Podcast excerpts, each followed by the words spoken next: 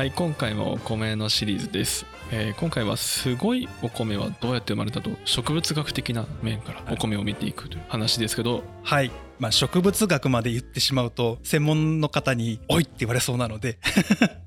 ちょっとねもう米そもそも何者じゃよいっていううん。ところを、まあ、知らなくてもいいんですけど、うん。調べてみたら意外に面白かったから紹介したいなと思います。お願いします。はい、まずですけど木ありますよねうん。草木の木。はい。と草。草ははい。い、どっちが元でどっちが進化系でしょうか？え？要は木が草になっていったのかうん草が大きく進化していって木になったのか。あー草から木？という人が多いんですよ。うん。まあそれも間違ってはないんですよ。ただ現代の草はどちらかというと木が草になったものがほとんど。あそうなんだ。だそうですよ。へえめちゃめちゃ昔の話してますよ。どのぐらい昔かっていうと大陸が全部1個だった時代の話。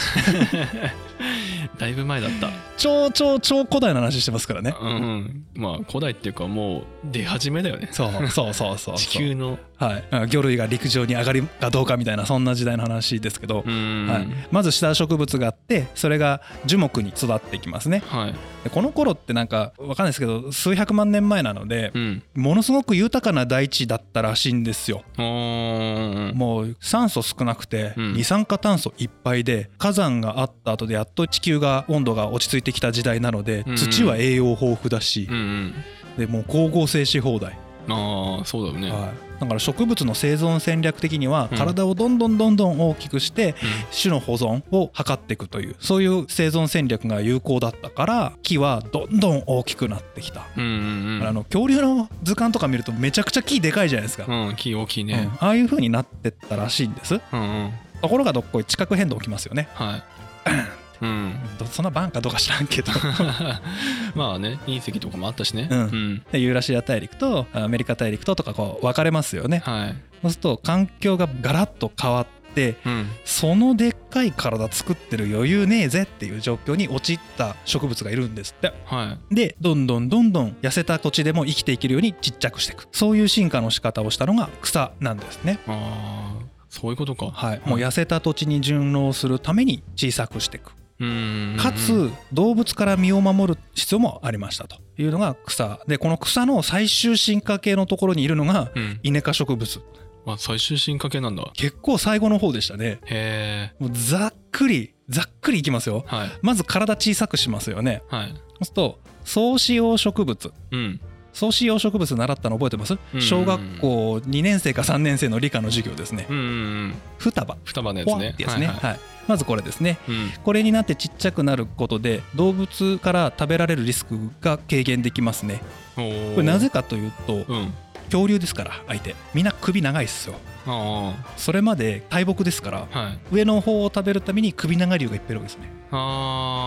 ブラキオザウルスとかいうやつですが、はいはいで彼らに雑草を食えっていうのはもうめちゃくちゃ大変なわけですよ、あまあ無理だね物理的に。うん。なのでちっちゃくなって。うんで草子葉植物だからもう本当木の苗木みたいな感じでちっちゃい状態でいくんですけど単純に体小さくしただけなので成長エネルギー少ないですね。あ。ちっちゃい状態ではいババババッと次の子孫を残していくとあはいだけどこれ時間かかるんですよそうなんだうんもう栄養のない土地の話ですようーん豊かなところは木がずっと残って今でも木のまんまですけどうんでもっと貧しいとこ行くともう双葉やってらんねえと葉っぱ2つとかマジしんどいんだけどってなって単子葉植物生まれます。おー一枚ってこと？もうもう1本。今でもほらあの雑草でさ今それこそ稲の葉っぱみたいにシュッてしてて手触れると切れそうなやついるじゃん。ああすすきみたいな。ススキみたいなさ、うん。あいつら。あはいであいつらの特徴は茎が細いの。ああ茎太くするの大変でしょ？大変だね。育つのに、うん。もう細いまんま行こうぜっつって。で細いからもう根っこ横にはらんでもよくねって。まあ茎が太けば太いほど土台しっかりしなきゃいけないから根っこをわーって横に広げる。ああまあ木の幹みたいなもんそうそう。あいつら幹を雑草を抜く時にさ根っこ硬くて取れんかったり切れそうになったりするじゃ、うんんうん。けどこの単子葉植物ってちょっと濡れてる地面の時なんかだったら引っ張ったら根こそぎシュッて抜けるでしょ、ああ抜ける。うん、あれで十分生きていけるから。あー軽いしね。そうそうそうそう、うんうん。でああいうことになるわけですよ。はいこれでよくねって言って単子葉植物生まれます。うん。でも食われるんだよね。動動物に。うんでこの時生まれてきた動物っていうのがトリケラトプス。あートリケラトプス。はい。恐竜の世界ね。はい。あのサイみたいなやつ。うん首の短いやつが出てきて現代の馬の祖先みたいなやつが出てきてね。うんで雑草食っちゃうんだよ。いやーこいつら対応してきおったわ。って食われんようにせんといかんねって言って何をし始めるかというと体で毒作り始める。食ったら死ぬぜうんうんうんただね毒作るのそこそこパワーいるんだよね。あーやっぱいるんだ。だって土の中に毒素あるわけじゃないじゃんもともと。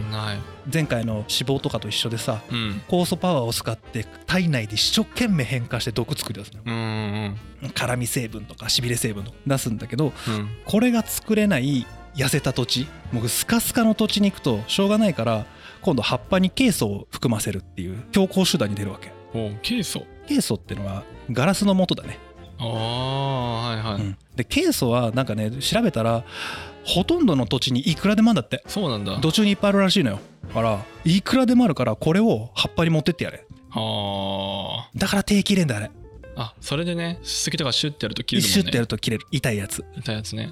でここまでやったらもうよかろうということになるんだけどうん。ところがこのケイ素が入ったこのガラス状の葉っぱを食べるやつらが出てくる。それも食べる。そう。牛馬羊ヤギキリン。特徴なんだかわかる？特徴？胃がめっちゃある。そう胃がいっぱいある人たち。人じゃねえか。胃がいっぱいある動物たち。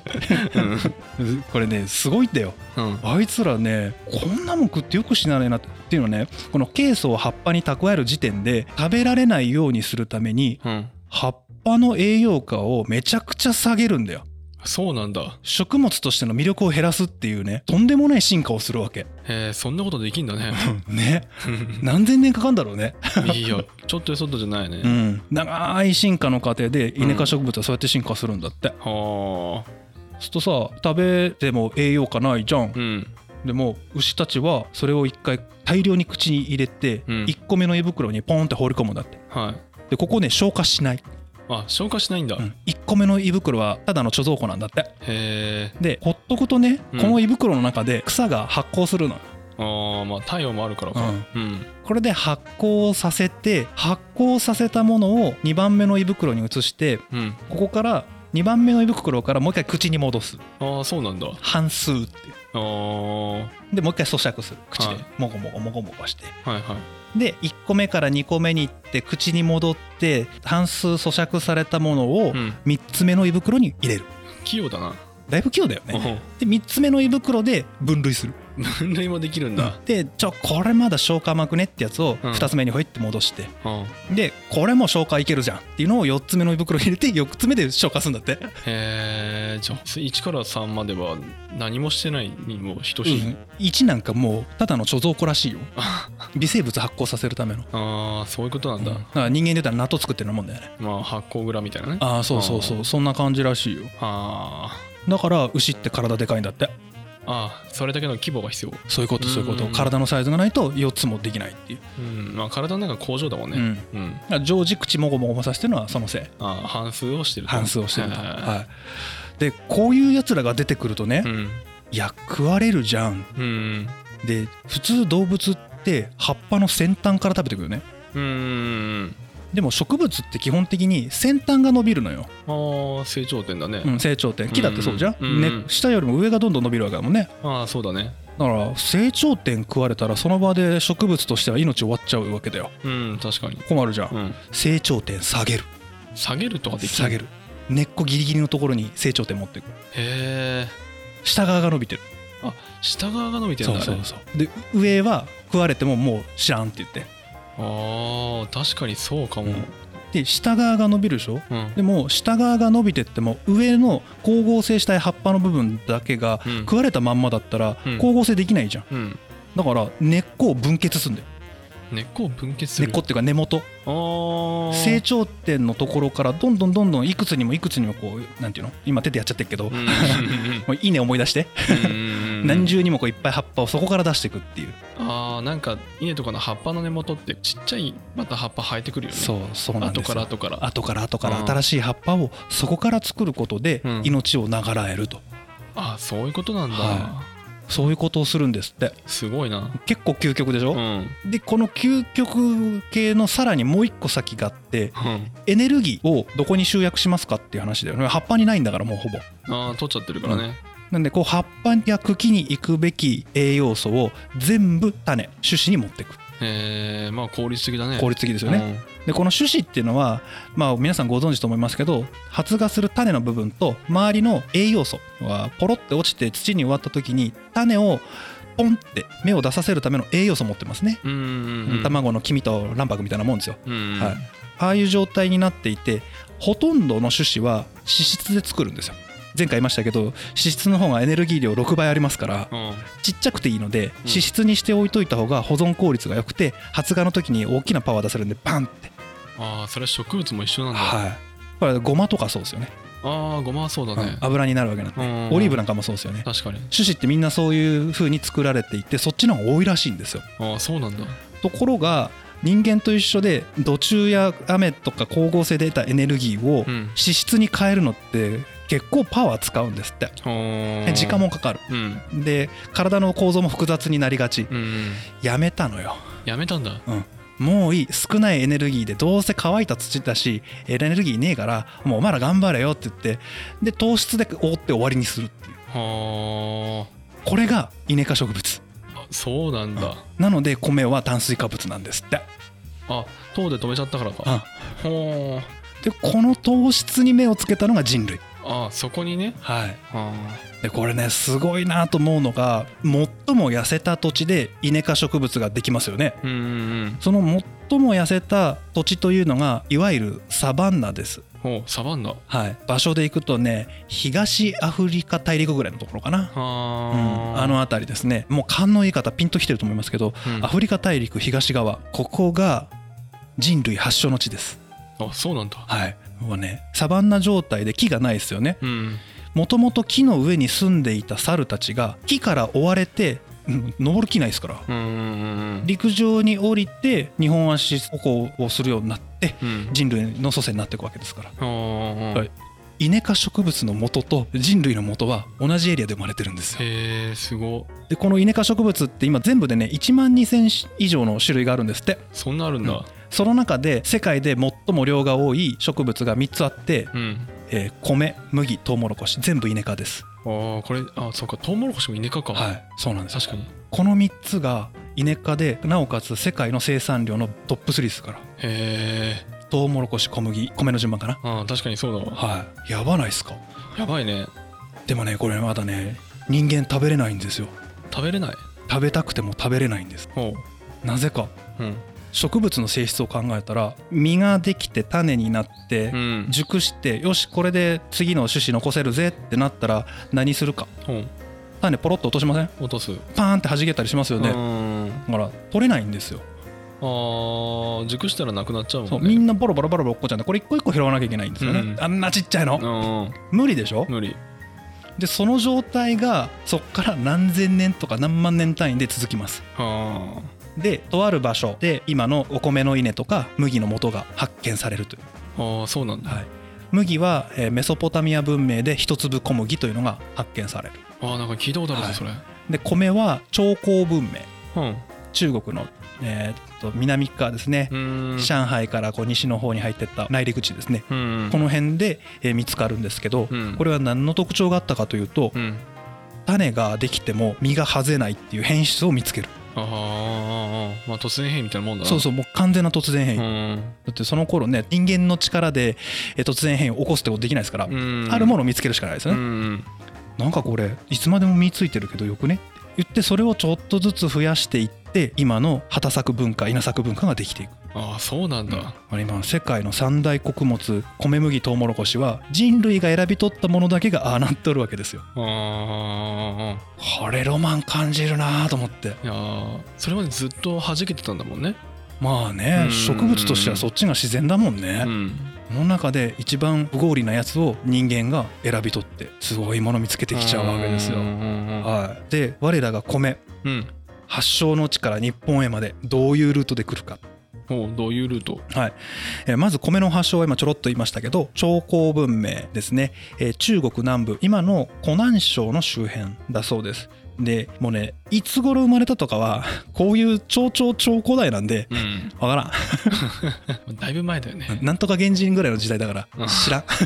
で少なくともうん。その湖南省近辺には3万年前にはすでに稲作の痕跡があるともう3万年前。3万年よ？3万年後逆に分かんないよ感覚が。もう感覚わからなすぎる、うん。もう紀元前5000年でもやばいのにうん。3万年なんでね。でこれがどういうルートで日本に来たかっていうのは説が3つあってですね。はい。1つ目朝鮮半島経由説。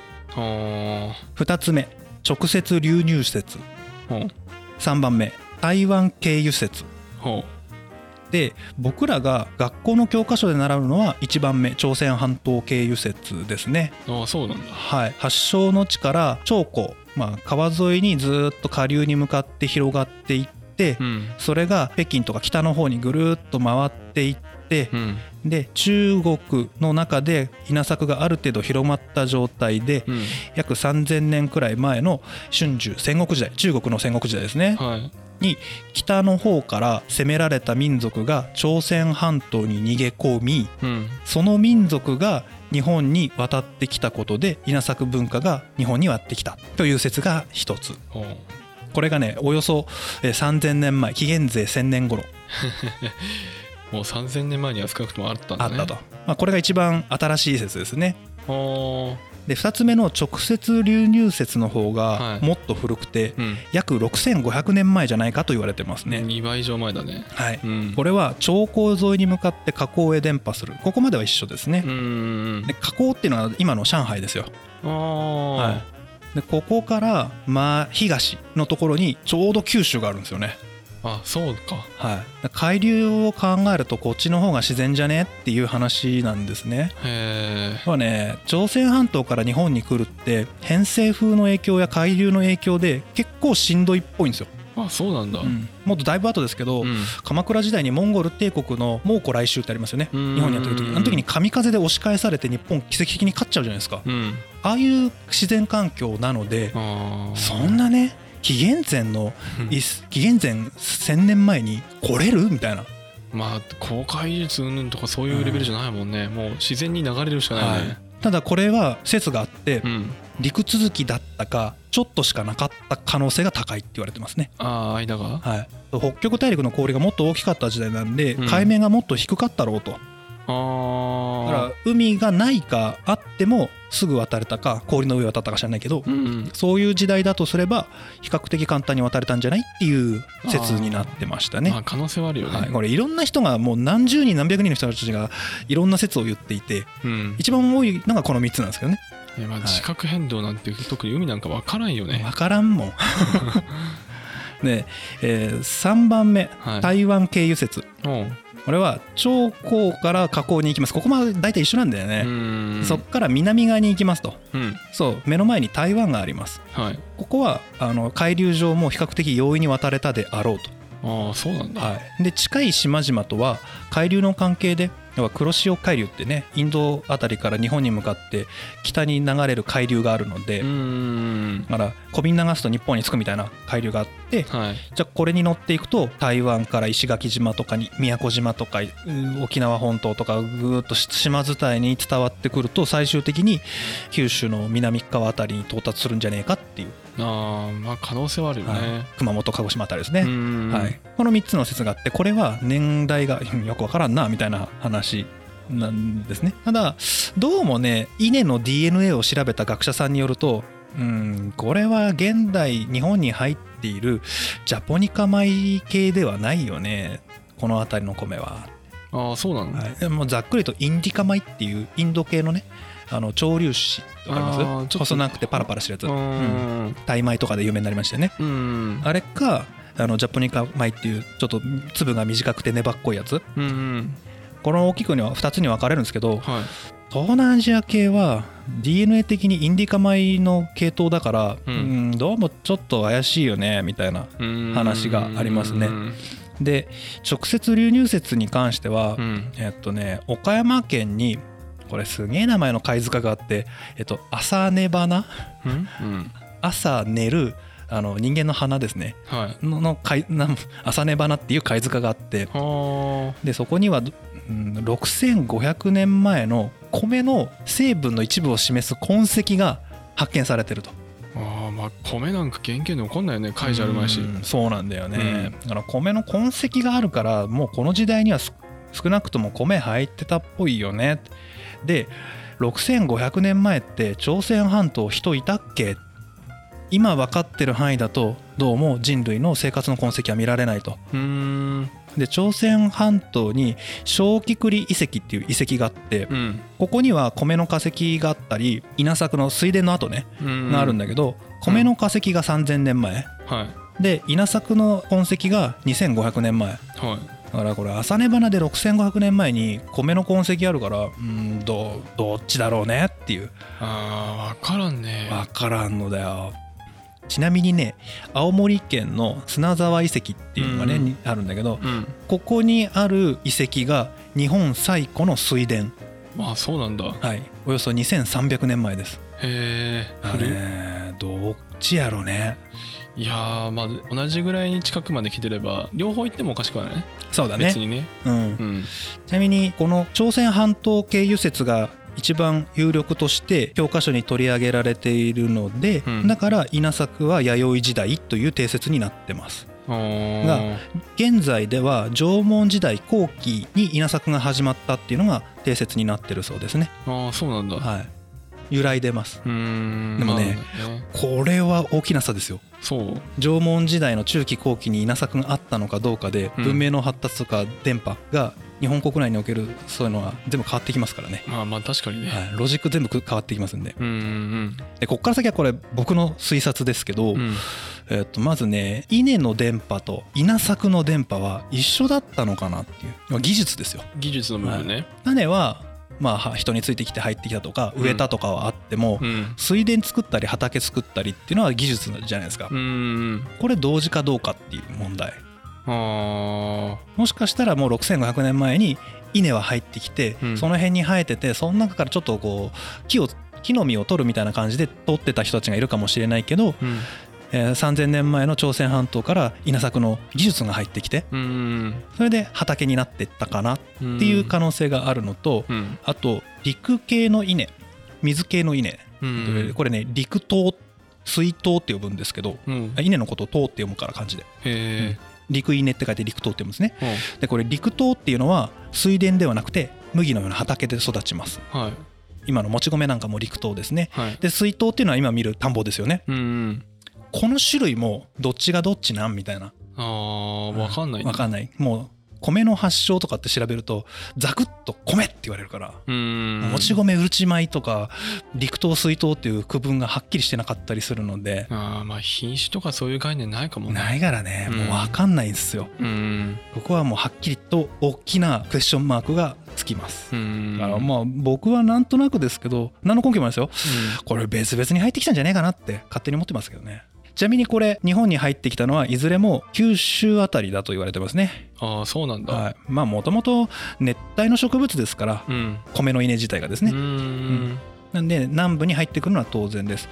でこの時代今と日本の気候違うので今の暖かくて雪が少なくて食べ物が豊富でもう木の実もいっぱい取れてみたいな環境は東北に当たるあたりにありましたあーかなり上まであったんだね。なんかねどうも西日本以西は割と熱帯に近い環境だったっぽいですよね。へえでなかなか食料事情もあまりよろしくなかった。けど、東北の方がもう豊か。豊かなんだ東北。動物もいっぱいおるしちゃんと秋になれば木の実いっぱい取れるし、はいはい。果物いっぱい取れるし、うん。うん、もう山行きゃいくらでも天然の貯蔵庫だぜみたいなうん。状態だったらしいんですね。でなんでこの話してるかっていうとこれが稲作の電波にものすごく影響するんですよ。あそうなの？うん、で農業めっちゃ大変じゃないですか。うん水田作るなんかめちゃくちゃ大変ですよね。まあねうん、そんなことしなくても森入ったり海行ったらいくらでも簡単に食べ物が取れるんだったらよくないですか？それで。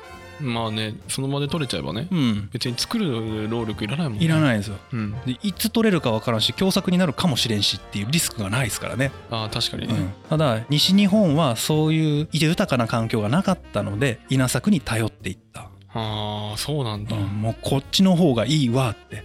うーん。なるんですね。うん。でもうこれがちゃんと青森県まで届くわけですよ。ほこれなんでかまず一つは気候変動です、うああ気候変動ね。今みたいに東北寒くなってねうん、そう簡単に取れなくなってきた、ああそういうことか、うん。でそう簡単に取れなくなった時にやっべってなるんですけど一番やばかったのが縄文時代の人口密度の格差なんですよ。ああそうなの？もともと東日本の方が豊かだったんでうん。人口が多かったんですって。へえ西日本に比べると10倍から30倍ほどの人口がいたんだって。30倍はすごい差だね。やばいでしょ、うん。で急に気候変動来た。うわ食い物なくなった。この人たちどうやって養ってこうってなったら北関東あたりから徐々にいやあいつらの稲作いいなあの農業いいなって言ってパクっていくみたいなうん。感じになって、あっという間に東北まで青森まで広まっていったとうん。されてますね、こういう経緯があるんで2300年前には青森にあったということはもっと前には日本に来てたよねきっとって、ああまあ確かにそれは可能性はあるよね、そういう感じですかうね、ん。でね米ができるようになって自分の力で食物を確保できるようになるとうん。何が起こるかっていうと大きくはねまず集団ができるんですよ。ああ集団。うん、で協力しないとできないでしょ？まあ作るの大変だもんね。田んぼ作るの一人じゃ無理だもんね。一人じゃ無理だね、はい、みんなで作ろうって、うん。である程度の計画性ないといけないですね。はあの1年後にならないととか半年経たないと米取れないわけですから。いうん、でこれで頑張っていくと蓄積ができるようになりますよね。うん。弥生時代の遺跡でほらトロ遺跡とか見ると高床式倉庫とか出てくるでしょ、うん。あれで貯蓄できるようになるじゃん。そうすると止めるものと止まざるものが出てくるわけ。止めるもの？要はね豊かな人と貧乏人が出てくるわけ。はい。あとはねその米を作る時に指揮監督ができる人とは使われる側に分かれていくわけね、あ、ああ現代みたいな。うん、だんだんとこういう権威社会が出てくるね権力社会。はい、はいこれがあちこちに出てきますよね。うん。いくつもいくつも出てくる。うん。で、えー稲作をするには桑とかああいった道具が必要になってきますよね、うん。まあ、古代なんで石が中心ですけど、うん。そうするとその技術は戦う技術にも転用できるようになるわけじゃん武器にできるんで。うん。それで矢が作られたりとか槍ができたりとかあるわけですよね。うん。で集団行動をしていて石器や鉄器を使えるようになってきます。うん。武力持ちますよね。うん集落同士で争ってお互いに統廃合していく。うん。徐々に国ができます。うん。この国ができて東北と争った時に東北の人たちはそういう文化を持ってなかったので精力的に押し込まれていく。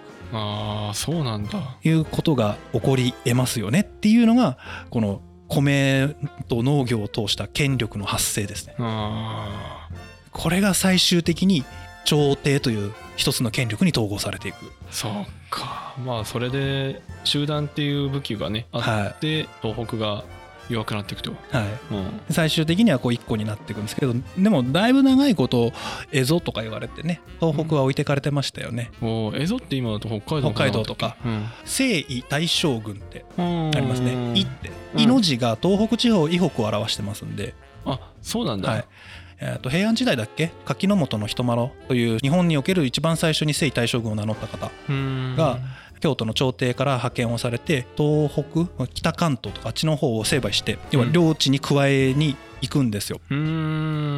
それはね夷敵って言って伊伊の国エリアを、まあ、関東から北側を指して言ってましたね。はい。でもその頃からそういう統合しようっていう動きはあったんだね。あったみたいですよ。うん。まあまあ奪うそうまでいかなくてある程度こう統合していった方が生きていくにはちょうどよかったんでしょうね。まあそうだね仕組み化するっていうことは繁栄を意味してるもんね今ねだと思いますよ。ううんんちなみにどうでもいいけどこの柿本人の丸ここの静岡県掛川市通ってますからね。えそうなの？あの琴のまま八幡宮って神社ありますよね。あそこで願掛けしてってますかあそうなんだ、ら。はい。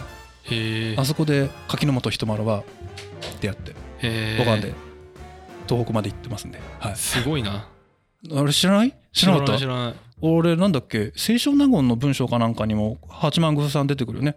あそうなんだ。うん。ことのままってあの言葉のままって意味じゃない？ほほ言葉のままにかなう神社なんてあら素敵っていうのがね平安時代の文章でちゃんと宮廷サロンの中に残ってますよ。へなんて素敵な神社なのかしら？そうなんだ。はいどうでもいい話ですけど米と関係ないですけど、ね町宮参りとかですかとは。はい。まあ我々無東家とはゆかりのある神社さんですからね、そう言ってたはいはいはいね。そうなんですよ。全然話飛んじゃいましたけど。はい。なかなかねこうドラマチックですよ。稲というものはねえ発祥はねどうしてもねふわっとうん。まあ記録がない分しょうがないってところがあるけどその分いろんな可能性があるよね。そうだね、うん。ロマンですね。これに関してはうん。ねまあ草が進化系っていうのはまたシュールだねね 木じゃねえんだっていう。え俺もねビビった、大きくなるだけとかじゃなくて、あれね動物もあの一回恐竜で巨大化して、うん。まあ、後期になってくるとだんだんね小型化していくからね、うん。あんなでけえ時代ほとんどないからね。そうなんだよね。ほぼほぼ小さいからね。よっぽどかこれ苦しい土地柄になってったんだろうね。うん。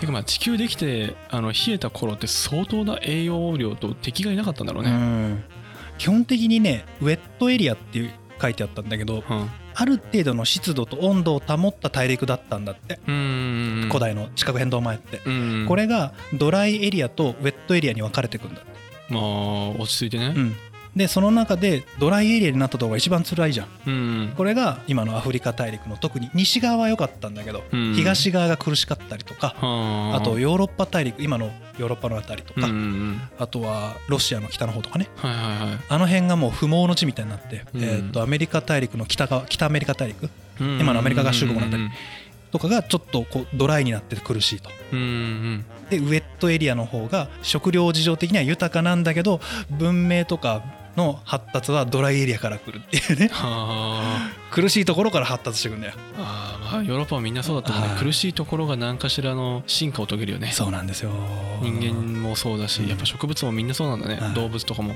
ところがね日本だけがねうん。特殊な部類のいくつかまあいくつか特殊な場所あるんですけどその中の一つなんですよ日本って。ああそうなんだ。日本は古代も近代に至るまでずっとウェットエリアなんですよ。へえでもちゃんとギリギリのギリギリのラインで先進国に捕まってついてってる。不思議な環境にあるんですね、不思議だね。うん、おそらくは自分たちのすぐ近くに中国というもう超強大な国国家がある。るしかも世界の最先端を走り続けてる超強大国家がある。でも攻めてこない。ああ攻めてこないね程よく海挟んでるしうん。程よく田舎だからあんなとこ行ってもしょんねえなみたいな、まあまあ中国からしたらねうん、かなり田舎だもんね。軽く舐められてるわけですよ、うん。うんで日本人は舐め返すどころかいやうち絶対初代じゃねえってあいつらすげえしって、うん。もう学ぼうって。いい俺ら2番手3番手で学ぼうっていう。いやーすごいね。でかつ環境がウェットエリアっていう、うんうんうんここがなんかすごく絶妙だなと思ってさ、まあ世界的にでも日本特殊だよね。うん。うん文化の発展もさ環境もね。うん。他の国にはちょっとないのが凝縮されてるよね。あのね、こういうの見るとねあれだよ。なんか日本人は一から発明するよりもうん。魔改造得意だって言われるじゃん、うん。これはね最近の気質ではなくてうん。もう縄文あたりから来てんじゃないこれ。あああると思う。確かに。ねずっとだもんね。えね。日本ができてというか日本が日本人が知恵を持った頃からずっとだもんね。うん。だから中国の人たちが渡ってきて住み着いたエリアなんじゃないかっていう言われ方もしてるし。一方で土着の人もいたんじゃないかって言われてるし。ああどっちだろうね、うん。大陸つながっててでもずいぶん前に途切れてるからね。ね。うん。えまあこの辺はよくわからないですけどまあロマンあるよね。うん。お米の歴史を通してもそれを感じました僕は。はいという話でございました。はいじゃあこんな感じで次回ははいどこに行くの、で日本に入ってきた後ですよ。日本に入ってきた後、うん、だってさこのはいさっき言った入ってきた時点ではい別に米じゃなくてもよかねっていうことなんですよね。別に豆食ったっていいわけですし。冷えも泡も麦もあるわけですから、まあね。まあ、麦がいつ入ってきたかはもうこそれこそ分かってないんですけど。あ分かってないんだ。うん。どうしてこんなに米中心の社会になっちゃったの？うん。米こんなに中心じゃなくてももう少しこう魚とか肉とかとバランス取ってもよかったんじゃないの？って。けど思いっきり思いっきり米に振りましたよね。うん。前々回話しましたけど、ん。なんで？って、まあ確かになんでだよね、うんちょっとその辺をね掘り下げてみました。はい。じゃあ次回はそこら辺を中心に。やっていこうと思います、はい。じゃあ次回を楽しみに。ありがとうございました。ありがとうございました